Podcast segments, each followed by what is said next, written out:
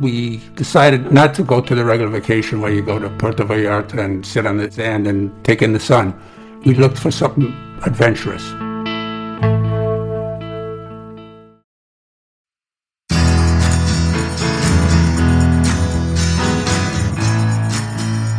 This is Centerpiece N Y with Paul Finnegan, your presenter and producer. Centerpiece N Y is a podcast that traces the lives of long-standing members of the Irish community in New York, many of whom we have come to know through a place called the New York Irish Center in Queens.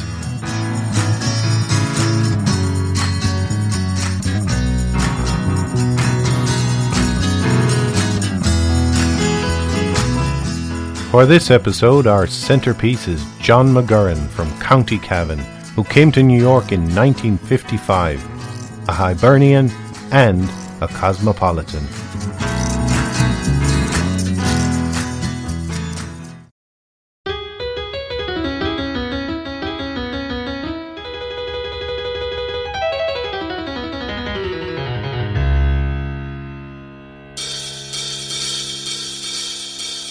twenty twenty has been a year for the ages here in the States, not just for lockdowns, but also for opposing political ideologies, with worsening division among communities all across this great nation.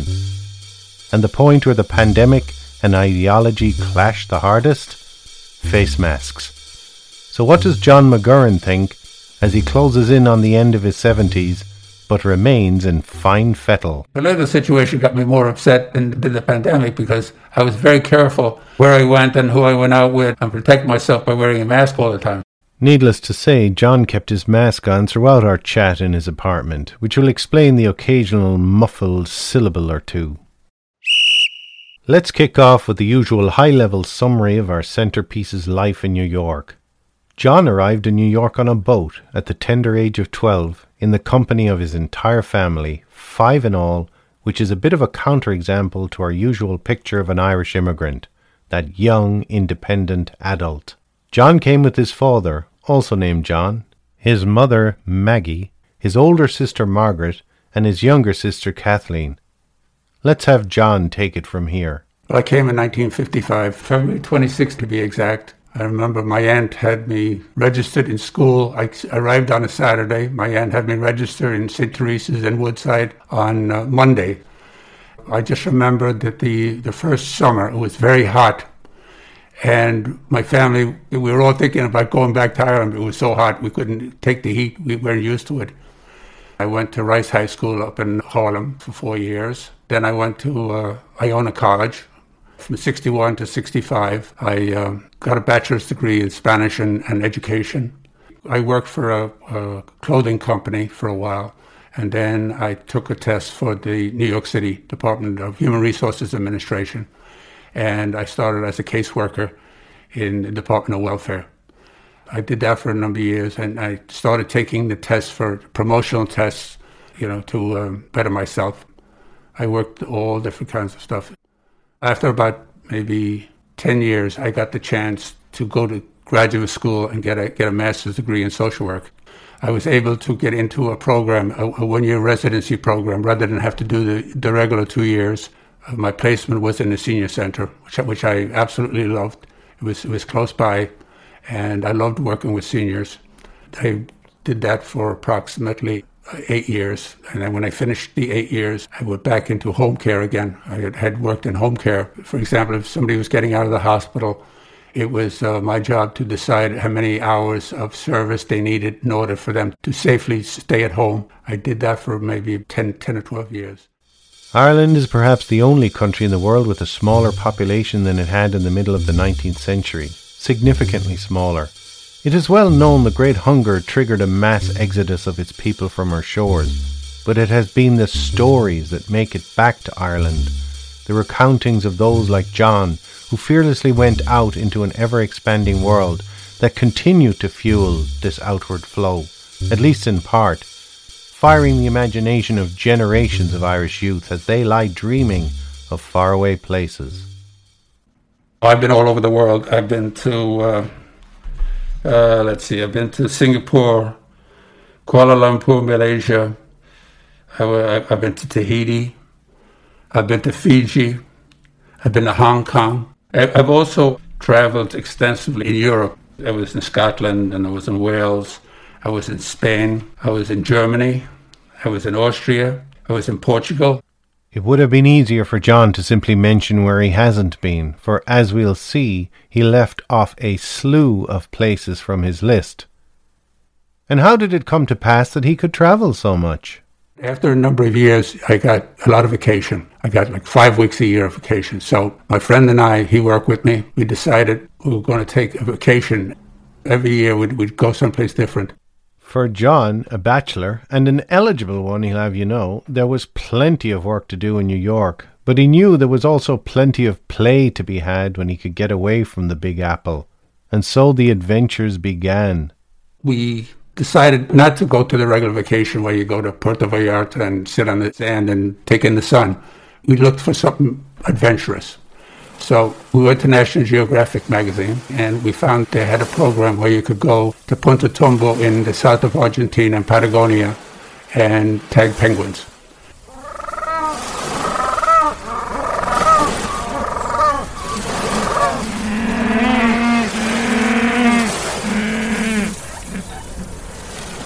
We signed up for that. It was, it was about seventeen or eighteen people who were involved in this project, and what we had to do was we had to catch penguins and tag them. We were doing a study on populations of, of penguins coming in there. I believe there's over a million, and also the migration habits of the penguins. It was roughing it because you slept on the ground, it was hot during the day, and it was down to freezing at night. Maybe you had electricity two hours a day, uh, you didn't have any, any hot water. All the men had a beard. After we did that, we went out to the right whales. We were also in Punta Norte, which is another part of Argentina. We went out in a boat. The whales were there, and one of the whales actually came underneath the boat. It was, it was a very big whale.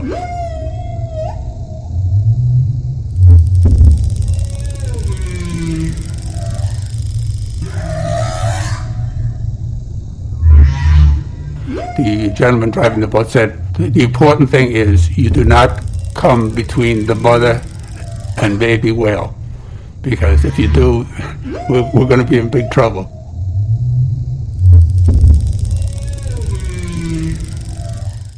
The last week we went to Buenos Aires, which is a beautiful city, and we stayed at the Plaza Hotel, which is probably one of the top hotels in the world. We, we looked like ragamuffins. We were beards and we were coming from the, the wilderness. It was a great adventure. A couple of years later, we decided we would go up the Amazon River. We flew to Iquitos in Peru. Iquitos is a little town on the edge of the Amazon. The only way you can leave it is by boat or by plane. There are no roads leave this, this little city. So we got on the boat. We were each given a fishing rod, and we said, we want you to try and, and uh, catch a uh, piranha. Piranha in Spanish, piranha in English. Actually, I was the only one who caught a piranha. They're, they're about an inch and a half long, but they're ferocious. So I have a picture of myself uh, with, a, with a piranha. We also went swimming in the Amazon, which could be dangerous, you know, if you're bleeding or anything like that, because the, the piranhas, they, they smell the blood.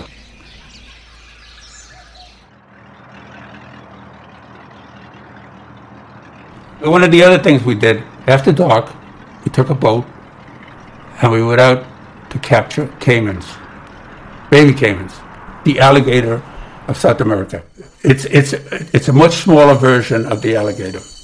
They're they're long and they're and they're skinny, but they could bite you just as bad as an alligator. They're they're very well known in that in that region, the Amazon region. The Indians have to be you know, very careful that they don't get bitten. It's just as dangerous as an alligator.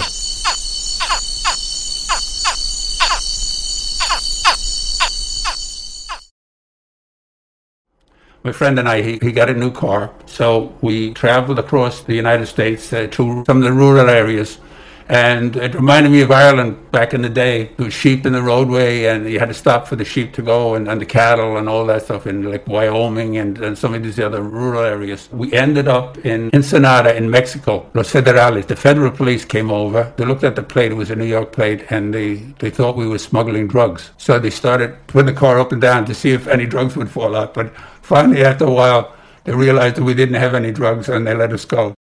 I went to Russia. In fact, I was one of the first outsiders to, to be able to go to some of the cities like the Nizhny Novgorod, which is an industrial city. You weren't allowed to go there. Only the Russian people could go there. So I was one of the first people, or we, we our group was one of the first people who was able to go to these cities and see what was going on. From Hong Kong, we took a hydrofoil out to Macau, which is a big gambling area. When we got to Macau, you couldn't even get near the table. They loved to gamble, so I never got a chance to uh, make a bet. Off Portugal, there's an island called Madeira, which is known for its wine. We were supposed to be back at work. I got stuck in Madeira because the winds came up and the planes couldn't land or take off. So I had to spend an extra week, and I was supposed to be back at work. I had to call up and say, you know, I'm not gonna, I can't, I can't get off this island. When I went to Spain, went across to Morocco. The only time I've been to Africa, but it was interesting. We met a family from uh, Argentina. In fact, the woman was a teacher from Argentina, but her parents were Irish. Her name was Elena McConnell, and she had a beautiful daughter, blonde-haired girl, about sixteen, seventeen years old. So anyhow, we went to the Casbah in, in Morocco. This guy came up and he looked at her and he goes, "I'll give you fifty camels for her." We all laughed at them. We didn't know whether he was serious or not. You wouldn't know what to do with the camels anyway.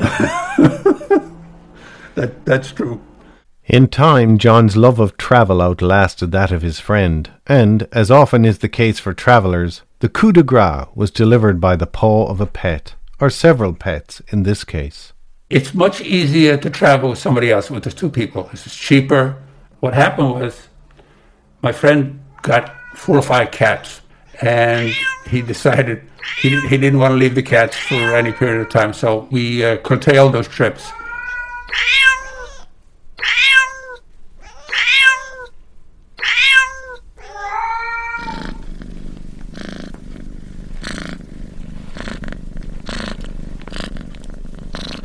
However, a coronavirus or two notwithstanding, John still has the travel bug. I go regularly on cruises, Johnny Madden's cruise and Gertrude Burns' cruise. I go on both of them. It's, that's like a, a week, goes to different places.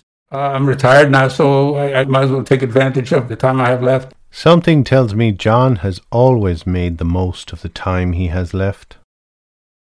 But we are forgetting one big journey that John took, the one that led to all the others. At the insistence of an aunt here who lived in Woodside, she said, "Why don't you come over? Things are much better here." So we decided we'd go. We left Cavan at three thirty in the morning. We hired a taxi and we went to Cove. And we got on a boat to Saxonia to come to New York. Took us seven days to uh, to come to New York. There was my sister Kathleen, my, my sister Margaret and myself, and my father and my mother. When his aunt said, "Things are much better here," what exactly was she comparing them to? Times were pretty tough back in the fifties. We lived on a small farm. We had a, you know, a couple of cows and a horse. It was very difficult to make ends meet, you know. We lived in a mud wall house and no electricity, no bathroom. We were down to the river to get water. Walked two and a half miles to school, two and a half miles home every day, my two sisters and myself. I, I come from the townland of Kinhabeg in Belturbet, County Cavan. There's only two families who lived there. There was us and there was another gentleman who we later found out was making poutine. I've been doing it for years and we didn't even know about it. If you didn't know, poutine is a Gaelic, an Irish word for moonshine. Distilling poutine is a centuries-old and widespread but covert craft, especially in rural Ireland.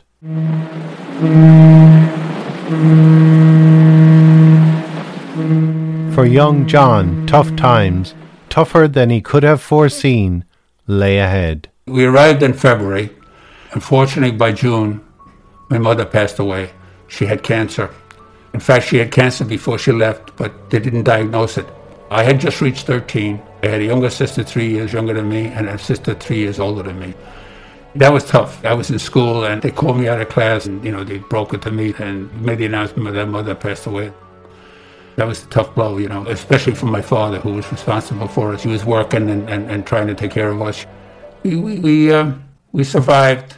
In another cruel twist of fate, more burdens were to fall upon the shoulders of John's father, burdens that needed to be shared with young John too. My younger sister, she was very smart. She had like a ninety-nine average. She won three or four different scholarships, but when she was approximately eighteen, she developed M S, multiple sclerosis. My father and I had to take care of her, which was not easy. It was just the two of us because my sister had married a guy from Cavan and moved back to Ireland. That would be John's older sister, Margaret. So there was just my father and myself to take care of my sister, who was basically wheelchair-bound. Usually with that disease, you don't, you know, you don't get it so early. eighteen is very young to get the, the disease, but it's a very debilitating disease. I was able to go to school and my father was working, so we took like turns. After a number of years, we decided we would send my sister, the, the sick sister, back to Ireland. We put her in Saint Phelim's in Cavan Town. They called it a hospital, but it was actually like a nursing home.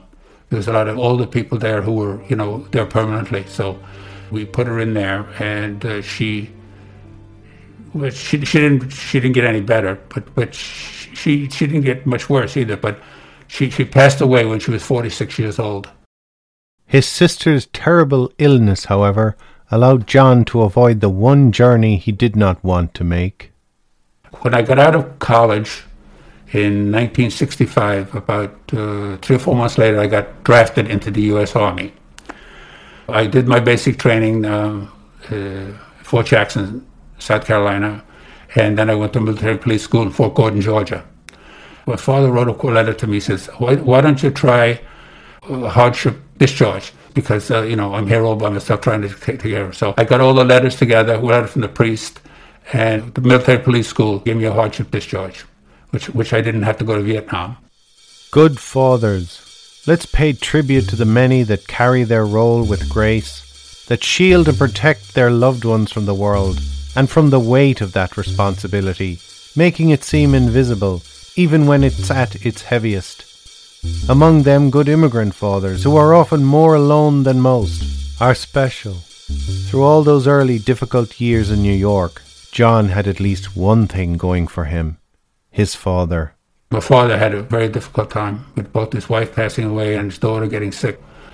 He, he worked on Park Avenue, maintenance man in the building. He, he decided he would, after he retired, he would go back to Ireland to live. So he liked it over there. He loved to pay twenty-five, and he used to participate in turkeys and stuff like that, you know, at, at the Christmas time. And he passed away when he was seventy-seven years old.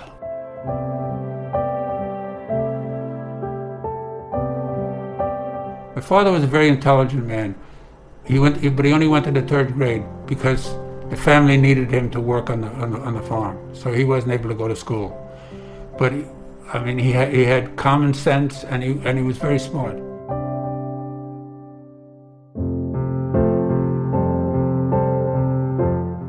Yeah, my father. I, I'd say my father was probably a saint. You know, like the, for, for for all the things that he had to go through, and he and, and he never gave up hope, and he never, you know, showed us any, uh, you know, that, that, that he, you know. He, he was always very good with us, and, and did the best he could. And in fact, uh, I told my sister, when, when I pass away, I want to be buried with him. He was a great father.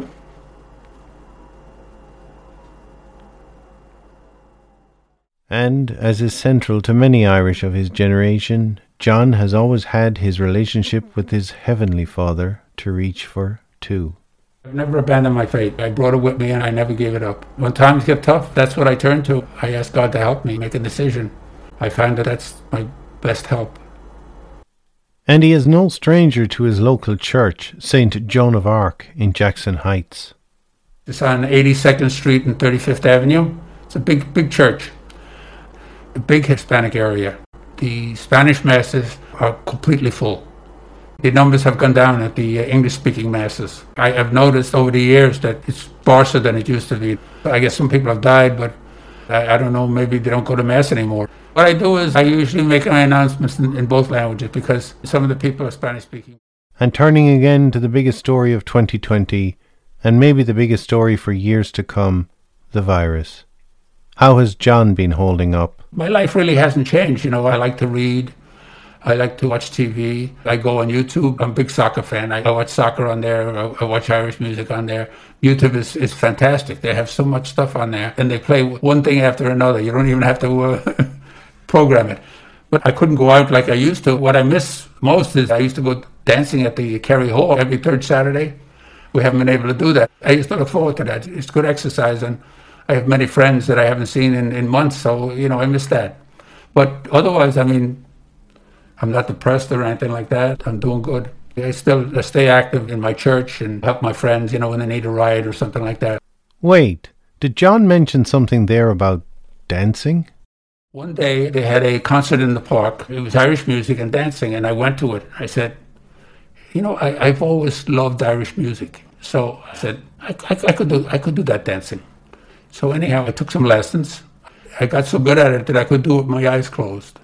And then I decided that I was going to teach it. So for approximately ten years, I taught in Richmond Hill. I taught in the Breffni down in Sunnyside.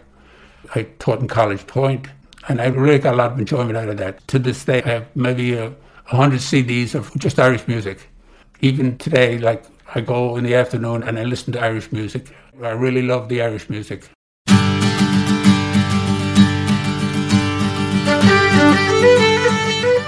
John goes for the more social Irish dancing, with large gatherings, dancing together, often into the wee small hours. On these occasions, there are two types of group dance. Céilí dancing, with its deeper and more ancient roots in Gaelic culture, and Irish set dancing, dances that are heavily influenced by courting dances that came from other European countries into Ireland in more recent centuries. Let's have the expert take it from here.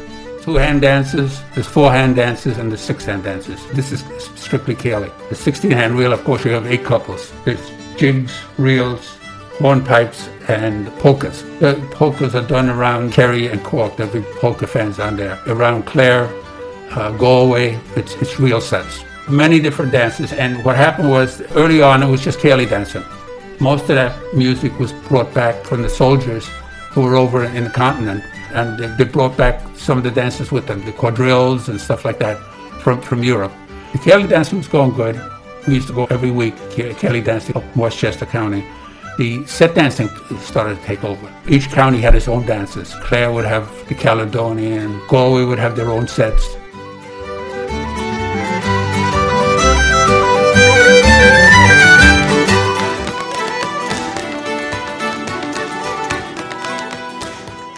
The Céilí dancing was you, your feet came up in the air, you kick your feet up in the back. The, the set dancing you, it's very close to the ground you, and you beat out the beat, you know.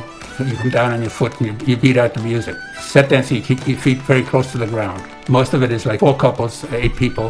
Half of it is timing. People once they get into it, they they never look back. Early on, I joined Comhaltas Ceoltóirí Éireann. Did you catch that? John mentioned something called Comhaltas Ceoltóirí Éireann. That's that Gaelic language again, which the Irish call the Irish language, by the way. Comhaltas Ceoltóirí Éireann means Gathering of Musicians of Ireland, and is an international organisation dedicated to the preservation and promotion of Irish traditional music. And if you find Comhaltas Ceoltóirí Éireann hard to pronounce, you'll definitely find it hard to spell should you try to look it up. In Ireland, sadly, most Irish don't speak Irish, or speak it well. Yet Irish is everywhere there, an unseen hand shaping the unique way the Irish think. It shows itself in the style English is spoken, and every so often, a couple of Irish words will pop up in conversation, as if it were the voice of the fairies coming through, reminding the Irish people who they really are and where they come from. But I'm after interrupting John in his talk of the Comhaltas. Let's return to him now. I was chairman of the Killoran Clancy branch in Queens here. Used to run a Céilí uh, once a month. I did that for fifteen years. Down at the Cork Lounge at the Tower View Ballroom, Saint Mary's Church over in Maspeth. I wrote a newsletter, telling them, you know, what was going on, and I used to hire the musicians for the Céilí. And once a year they had a convention, Comhaltas convention. The hierarchy and all the delegates would all meet in uh, different places, from Montreal to Boston to Chicago. We kept we kept the tradition alive, as you say. Make no mistake, this Irish dancing is a contact sport. I had an operation on my right knee because I danced so much.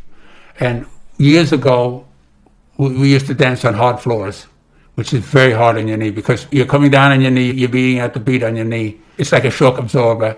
And after a while, I tore my meniscus, I had an operation. I was fine afterwards. After about three months, I went to the gym and just worked out and got back into shape. And um, maybe about two, three years ago, I tore the meniscus in my left knee. So that kind of slowed me down a little bit. I would still do some set dancing, but I wouldn't do like I used to. I used to go away to Gertie Burns' weekend, and I would dance for eight hours in one day. I was really in good shape, you know, doing all that dancing, you know, so. For decades, John has lived in his apartment on Northern Boulevard in the heart of Jackson Heights in Queens. I think it's a great neighborhood. This is like the melting pot. If you go along the number seven line, you come to Woodside, there's all the Spanish restaurants, and you come out to here, it's like Asian. Elmhurst is a big Asian community, more different Asian countries. When I worked in the senior center, it was like the United Nations. We had Indians, we had Pakistanis, we had uh, Filipinos, all different nationalities from all over the place. And of course, Hispanics, seventy-five percent Hispanic. You got Colombians, Ecuadorians, Mexicans. Plenty of practice my Spanish. I go to the restaurant, I don't, I don't use any English. I order in Spanish. New York City is a Democrat's town, but many think the party could be doing more for the people it purports to represent, the middle class and the poor, immigrants and minorities. Jackson Heights is a woke neighborhood, so it is no surprise it is in the forefront of efforts to tug the Democratic Party further to the left. Everybody knows their politician over here. We had Danny Drum, we had Jose Peralta, who unfortunately passed away. He he was good. He was up in Junction Boulevard, nice guy. Dan Decker, he's he's he's leaving. Uh, the, his his term is up. He, he got defeated. It's very very active community. When they talked about stopping some of the buses, we had a big meeting. The, the people from the transit authority came. They got so much opposition. You can't do away with the fifty-three bus. That bus has been there, going to Rockaway forever. People stepped up and said, you're not taking that away from me. We're going to fight it. They, they didn't do anything with it. The fifty-three is still running to Rockaway. Believe it or not, New York City has its share of beaches. Every borough has them, except Manhattan. Coney Island in Brooklyn might be the most famous, but Rockaway Beach in Queens is not far behind. It has a real beach subculture down there, and it took a hammering from Superstorm Sandy in twenty twelve. The effects of which still linger. But it has come back. The Rockaways, as the area is often called, is the best chance of a day at the beach for many city dwellers during the brutally hot summer months in New York. I have a special place in my heart for, for, for the fifty-three bus, because when I lived in Woodside, I was sixteen years of age. I used to take the fifty-three bus down to one hundred sixteenth Street in Rockaway, and there was a, a shape-up job. Curly's Atlas Hotel would, would hire. We worked seven hours and we got paid five dollars. Part of my job was I used to have this box with ice cream on it, and I had to go out on the sand, walk along the sand. It was ninety degrees out, and sell ice cream. That was my job at Curly's Atlas Hotel. It was all wood, right? One day it completely burned down.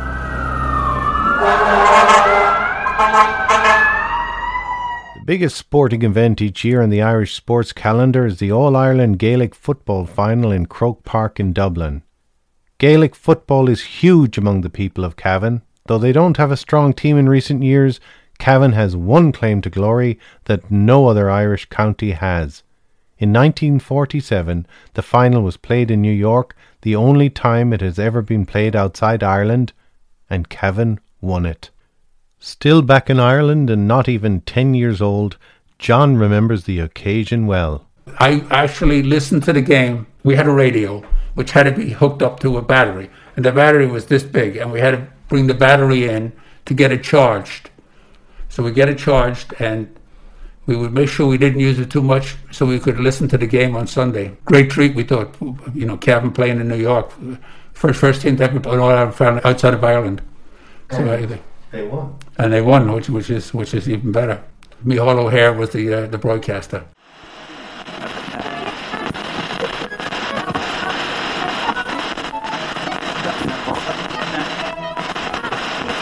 thirty-five five thousand people crowd New York's Polo Grounds, bands playing, and thousands of enthusiastic Irish, Irish Americans and Americans to greet the Cavan and Kerry teams as they walk onto the field. Neil O'Dwyer throws in the ball and the game is on, and Garvey, in one of his many solo runs, outpaced the defence. And how did it go for Cavan this year? Cavan versus Dublin in Croke Park, the All-Ireland semi-final. Yeah, we're all, we're all going to see the game on Saturday. twelve thirty. We're hoping for the best, but it, we're, we're going to be up against it. And up against it they were, with Dublin sweeping Cavan aside on its march to yet another All-Ireland final, their sixth in a row. But the people of Cavan seemed satisfied they had beaten the odds to even reach the semi-final this year. And there's always next year. If I had stayed in Ireland, I probably would have gone to the sixth grade, and that would be it. When I came to New York, I got opportunities that I would never have been able to take advantage of over there. It was it was the best thing ever happened to us coming here. Certainly, John is the kind of guy you couldn't stop giving back. I'm an usher at Saint Joan of Arc Church. I've been ushering for maybe eighteen years. I've been an usher at the twelve o'clock Mass. I also help out with the uh, youth program. They have a basketball program, the youth program. They usually have it on Saturday. I volunteered for three years at Elmhurst Hospital. I was in the children's program.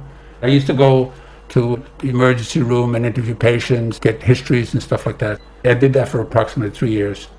I worked at a, a Spanish center on Skillman Avenue. It's not there anymore, for three years, helping Spanish-speaking people. Since I have a bachelor's degree, I, I got very good at Spanish, using it every day when I worked at the senior center, because like eighty percent of the people were Spanish-speaking. So I got very good at it. I've run health fairs for the Spanish-speaking community. I've done a lot of uh, volunteer work. I think Ireland has a lot to offer. I'm proud of everything. It's music, it's culture. If you go on YouTube and you listen to the Irish music, you have people from all these different countries that say how beautiful the music is, and it's true. I appreciate all the things that Ireland has done, sending people all over the world to uh, help people in South America and all these different organizations, Irish organizations. E- even that organization called HOPE, they go to South America and they bring supplies to people who are, you know, have nothing. Let's return to Ireland again with the spirit of Christmas past.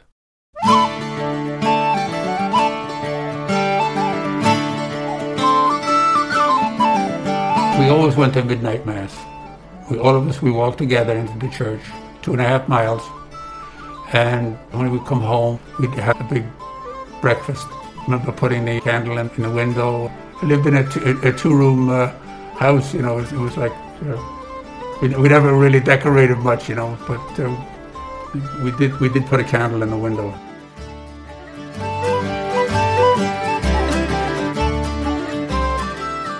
Christmas and New Year's, the holidays as we like to say in America, can be a hard time emotionally for many, and this year it might be even harder. Instances of suicide and self-harm tend to spike during this time.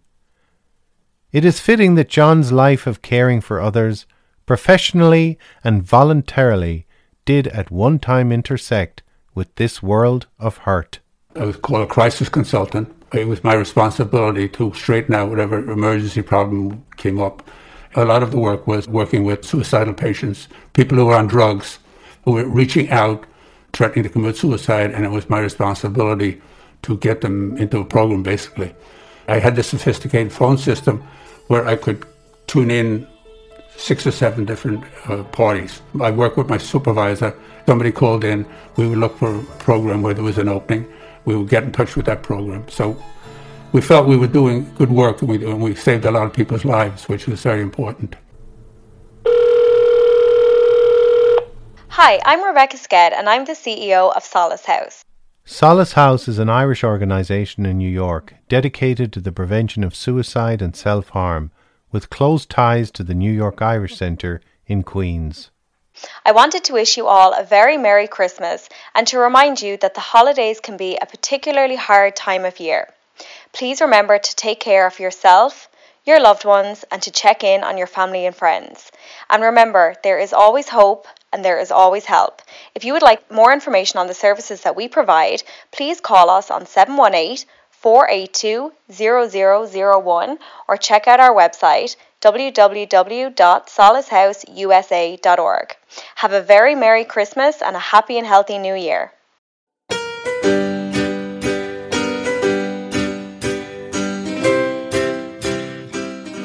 Thanks for listening to Centerpiece N Y with Paul Finnegan, your presenter and producer. You'll find us wherever you get your podcasts. Rest assured, no animals were harmed in the making of this podcast.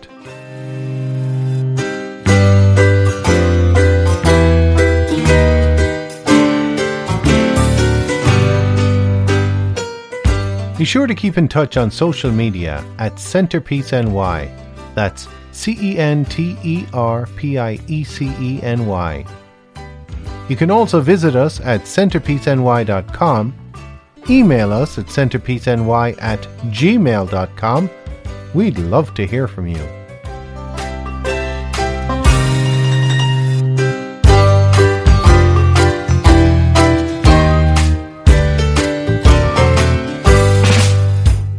Our interview with John McGurran was conducted in December twenty twenty, exercising all social distancing and safety protocols, especially face masks. The New York Irish Center would like me to mention that it is the grateful recipient of grants from Ireland's Department of Foreign Affairs and Trade and New York City's Department for the Aging, along with fantastic community support from listeners like you.